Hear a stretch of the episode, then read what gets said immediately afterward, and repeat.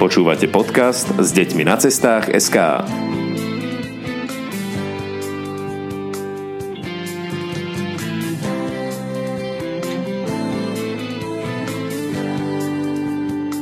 Snínske rybníky sú vlastne biokúpaliskom, ktoré sa nachádza tesne pri Sníne na okraji mesta v nádhernom borovicovom lese. Do navigácie si dajte prírodné kúpalisko Snínske rybníky a prídete až priamo na parkovisko pred kúpalisko.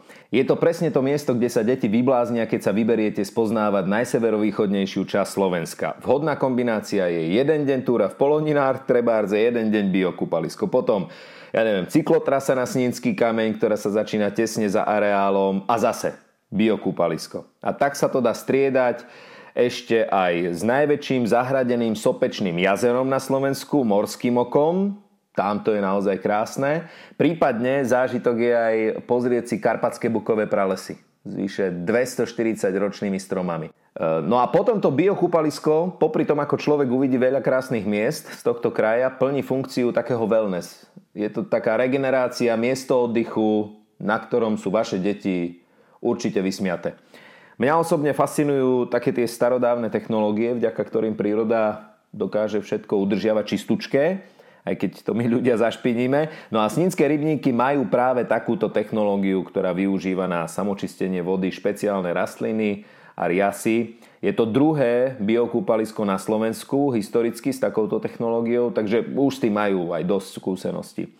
Aj na biokúpalisku sa rozprával príbeh, bol to príbeh o čertovi Belzebubovi a nedalekom Snínskom kameni, na ktorý sa môžete od kúpaliska dostať po modrej turistickej značke. Takže tu je Príbeh o tom, ako vznikol Snínsky kameň.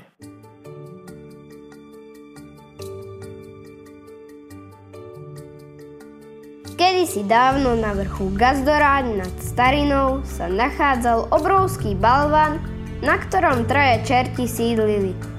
Z nich jeden bol krývajúci, ktorého stále tí statní silní od seba odstrkovali. Čo sa tu šuchtáš, ty kalika? Smiali sa mu.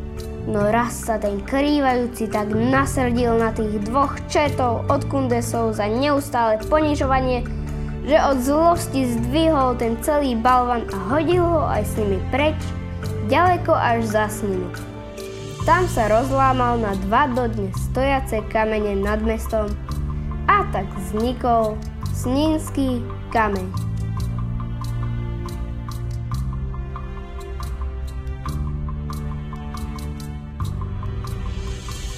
Samotné biokúpalisko sa skladá z troch častí. Je tam priestor pre malé deti, čas pre neplavcov a potom plavecká časť, ktorá je od tej neplaveckej oddelená mólom. Ak je tam málo ľudí, tak sa dá z toho móla skákať do vody. Je tam niekoľko tobogánov, nie veľké, dlhé tobogány, skôr také kratšie, ale pre deti veľmi pekné. Preliesky, všade veľa stromov, to je úplne úžasné. Je to biokúpalisko ako keby priamo zasadené do lesa.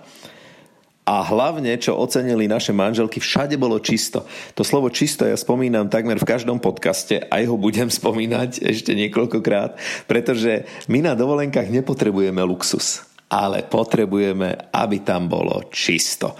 Tesne vedľa biokúpaliska je hotel Bystra, kde sme sa naozaj výborne najedli. Ak budete mať zlé počasie, tak blízko je aj Snínsky kaštieľ, ktorý je nádherne zrekonštruovaný.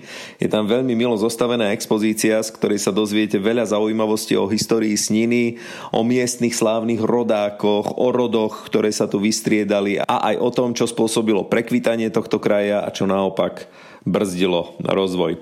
No a na záver, ako pravidelne tipy, do areálu sa dá zobrať aj malý nafukovací čln, ale treba všetko konzultovať s plavčíkom podľa toho, koľko je tam ľudí. Slnečník nepotrebujete, ľahnúť sa dá len tak na úterák alebo na deku, niekde pod stromom si nájdete tieň, všade je prírodná alebo umelá tráva, cez víkendy je tam husto, veľa ľudí, takže radšej si na sobotu a nedeľu naplánujte výlet a kúpať sa chodte potom cez týždeň. No a pozor aj na termíny hudobných festivalov. Vtedy je tam hlava na hlave Podvihorlacký, Farfest a Rok pod kameňom. Šťastnú cestu a užite si severovýchod Slovenska. Veľa pekných zážitkov s deťmi na cestách želáme.